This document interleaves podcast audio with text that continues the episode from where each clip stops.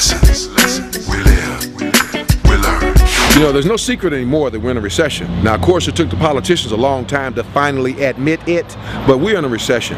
And what that means, folks, it's hard out there. And young people, you got to realize something. Maybe your mom and dad, they're still hanging in there. Maybe they're doing the best they can. Maybe you still got a roof over your head. But you know, as I go around this country, you know what I see? At almost every school I go to, they have more kids who are transient because maybe the family lost their home and the kids and the mom and dad had to move in with an aunt or move in with a grandma or move in with a grandpa. And don't you dare laugh at them. Don't you dare feel sorry for them. What you ought to do is understand how serious this is and that you've got to do your part as well. We can't sit back and wait for the politicians to handle this. Each and every one of us. You know what that means? That means little things like think about how you're spending money. Think about how you treat each other. Think about what you're learning in school and being ready to get in that workplace and do your part and carry your share of the load.